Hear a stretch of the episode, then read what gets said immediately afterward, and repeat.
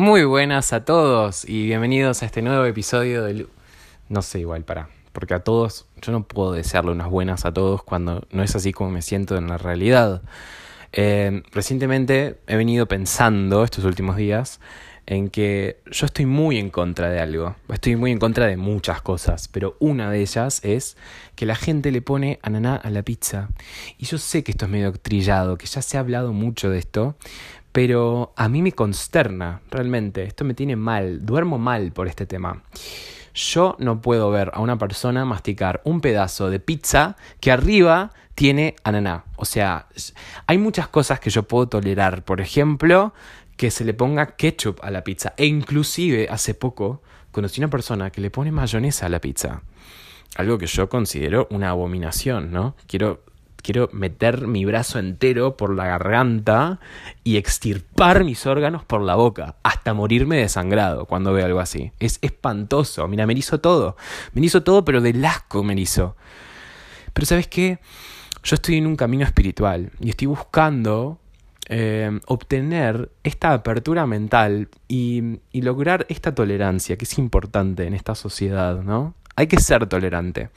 Y yo puedo tolerar lo del ketchup y puedo tolerar lo de la mayonesa, ponele. Lo que no voy a tolerar es que le pongan ananá a la pizza. Está todo mal. Pero ustedes no se dan cuenta que está todo mal con él. Pero está todo mal en serio, ¿eh? Todo mal. Ya estoy, mira, me estoy poniendo nervioso. No, y, y, aparte es algo que me trae recuerdos como amargos, ¿viste? Pero no, Pietro, me decía mi exnovia. Pietro, ¿te parece que vamos a tener que cortar una relación de cuatro años?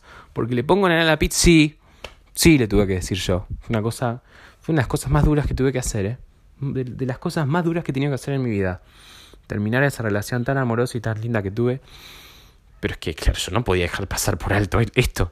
Es una cosa, eh, es una ofensa directa a mí, a mis raíces, a la pizza en sí, a la culinaria italiana, a todo, a la cucina italiana. Es, Ah, bueno, no sé, voy a poner la mejor onda a este episodio de hoy. Ya me, ya me calenté, ¿vieron? Ya está todo mal, no, está todo mal. No le pongan, no le pongan, o no, no, o lo picho a los putos. Puede ser, vos, puede ser. No, no sé qué le encuentran de delicioso, no sé qué.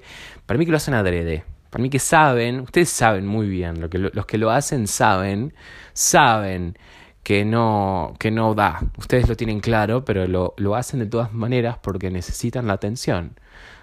Trátense por un psicólogo. Esos temitas de atención, de querer ser el centro de atención. Ay, miren, yo le pongo la a la pizza. Ay, vieron que yo soy el raro, yo soy el weird. yo soy la abeja negra. yo soy hipster. Y le pongo la a la pizza. Matate. Matate. Atragantate con ese trozo de ananá, que espero que tenga un poquito de la cáscara dura y afilada y que te, te haga un tajo en la garganta y te mueras. Ah, en fin, Bienvenidos a este podcast de pensamiento, cultura, actualidad y sociedad. Bienvenidos a Lumos. Ah.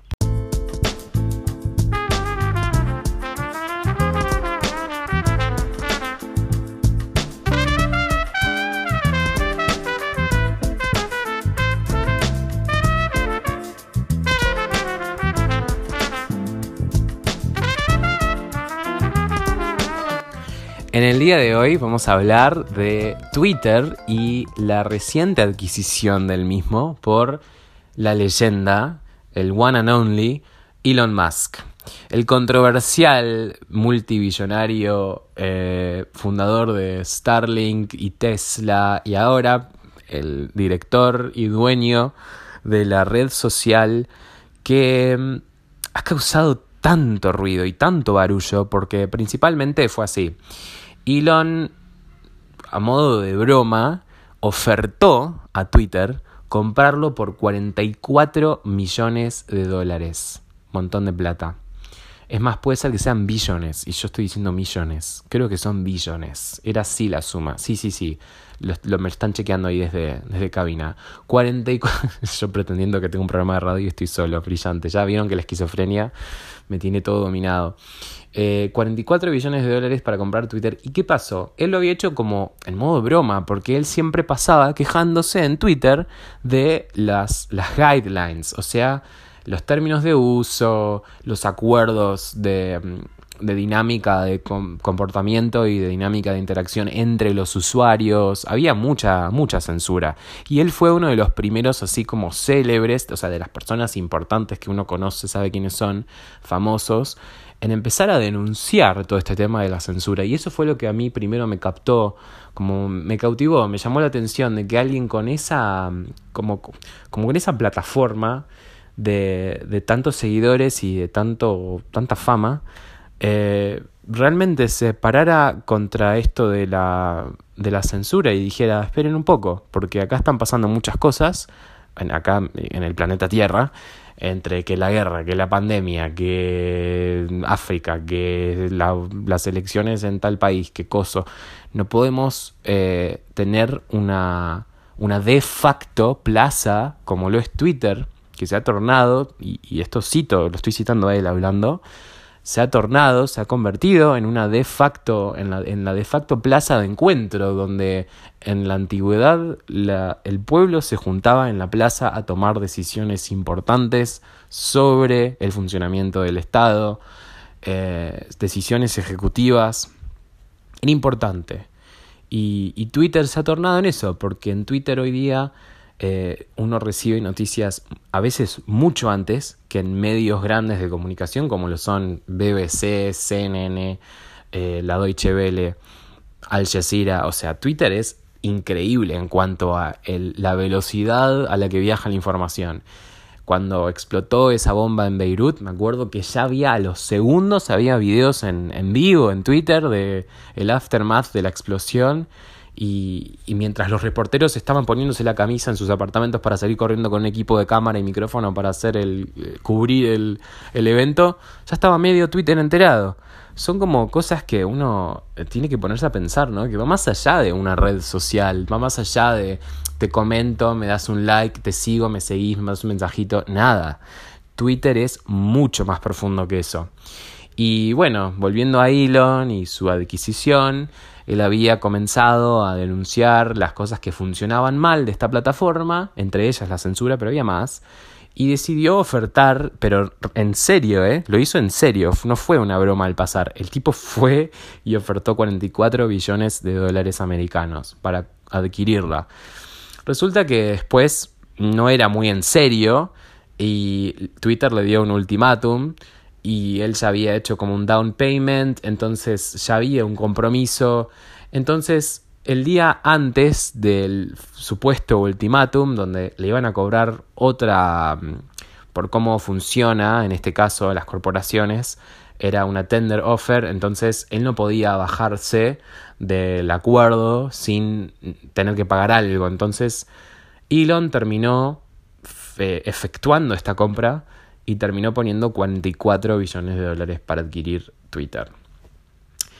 A partir de eso despide a managers, despide al CEO, despide, un genio, hizo una limpieza así tipo, boom, se van, y ya que va, llévate esto, toma, chau.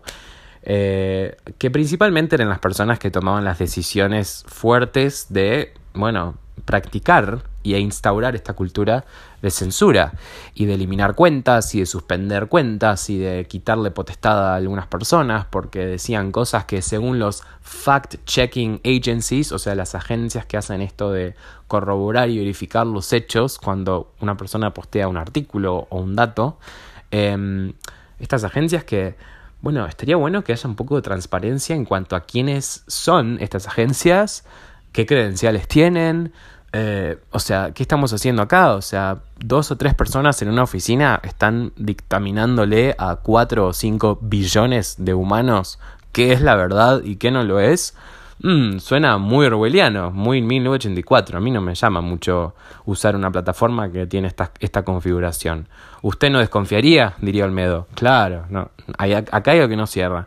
Entonces, Elon, la leyenda, Elon, ahora que tiene Twitter, está haciendo lo que quiere, pero no es que está haciendo lo que quiere, onda, nada, eh, viva la pepa, no, nada. Elon está limpiando los core values de Twitter, los valores core, lo fuerte, lo del carozo de, la plataforma, instaurando más justicia, instaurando mecanismos más transparentes, o sea, mecanismos de transparencia para que los usuarios sepan el porqué de las decisiones y que además tengan quizá un poco más de voz, ¿no? Como eh, cuentas grandes que puedo mencionar ahora que fueron eliminadas.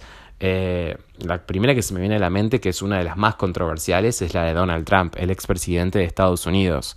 A Donald Trump le quitaron su cuenta de Twitter por hacer algún comentario como, los, como esos los que él hace, que ya sabemos que son, por supuesto, eh, incitando a veces al odio o a la discriminación o a yo qué sé.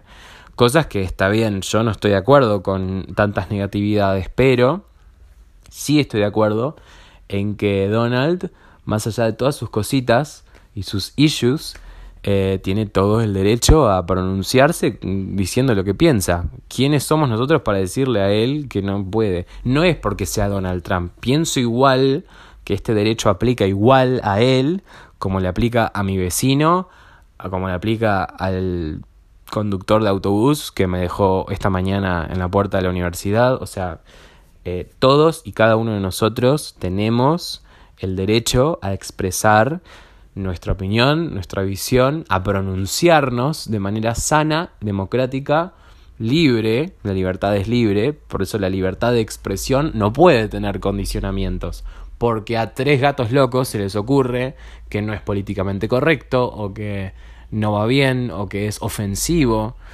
Elon está agarrando todos estos conceptos de la woke society, de la sociedad despierta, entre comillas, y los está, les está cagando a patadas, para decirlo de una manera muy criolla y lamentando la expresión. Pero pasa que esto del ananá con la pizza me tiene medio sucio, medio boca sucia. Así que nada, quería conversarles un poquito, un rato de lo que era mi visión de Twitter, de una, red social que yo utilizo desde que tengo 8 años, hace mucho tiempo que soy parte de esta comunidad. Una comunidad que me ha introducido a un montón de personas que han pasado a tener cierta trascendencia y, y que han pasado a tener importancia en mi vida. He hecho amistades en esta red social. Como les, les decía antes, me he enterado de cosas increíbles que estaban pasando en el momento gracias a Twitter. Tuve como exclusivo acceso a momentos, a situaciones. Además en Twitter con esto de los hashtags es como toda una experiencia que se vive, ¿no? Por ejemplo, recuerdo con claridad y lucidez cuando en París en 2015 acontecieron estos ataques terroristas en noviembre del 15 y automáticamente se armó un hashtag, entonces cualquier persona que tuiteara algo con ese hashtag podría, podía acceder a imágenes, videos, comentarios, reportajes em, en tiempo real. Así que con este mundo tan turbulento y tan inestable, es importante, me parece a mí, preservar lo que ha construido Twitter, que no es nada menor, y que si de un día para el otro desapareciera, tendría un impacto realmente significante en, la sociedad cibernética, en la comunidad, y mm, en cierta forma... No aplaudo a Elon Musk como persona en general, lo aplaudo en muchas cosas de las que hace, por ejemplo Starlink, por ejemplo Tesla, me parece palabras mayores, y ahora lo aplaudo en esta circunstancia y en este escenario que es el de, mm, de cierta forma, hacer este vouching, vouchar, por decirlo en criollo, por la libertad de expresión y que no puede pasar más en el siglo XXI que que se nos suspendan las cuentas por decir una opinión distinta o por decir algo que a alguien se le ocurre denunciarte porque, ay, me siento ofendido. Twitter hasta el día de hoy, creo que el equipo de Elon está trabajando en cambiar esta dinámica, por supuesto hay mucho para resolver.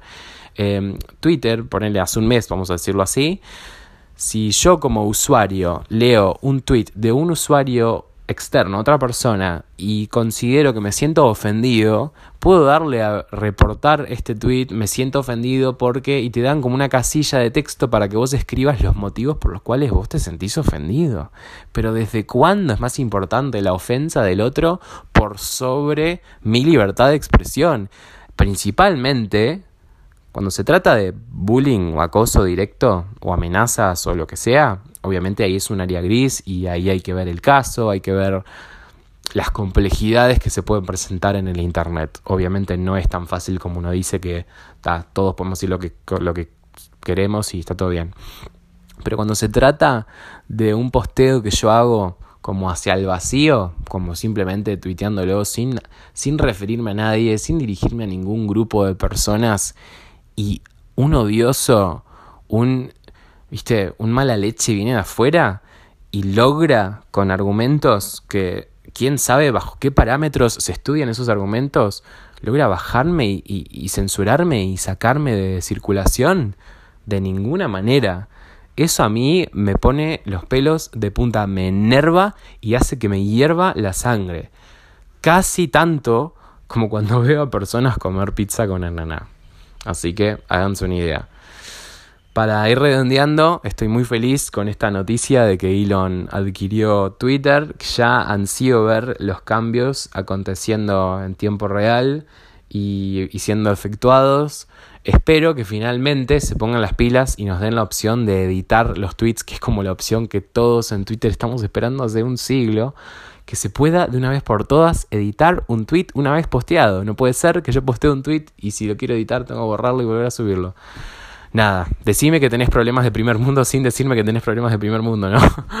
es como, hay gente que está pasando problemas reales y uno acá quejándose por Twitter y su botón de edición.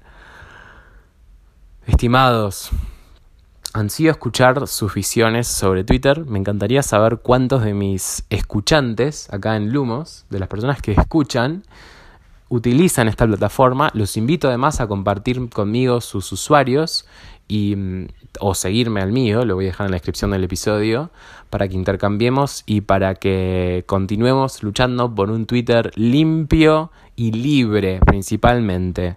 Aguardo sus comentarios, los saludo a todos con mucha calidez, menos, por supuesto, a los que comen pizza con ananá.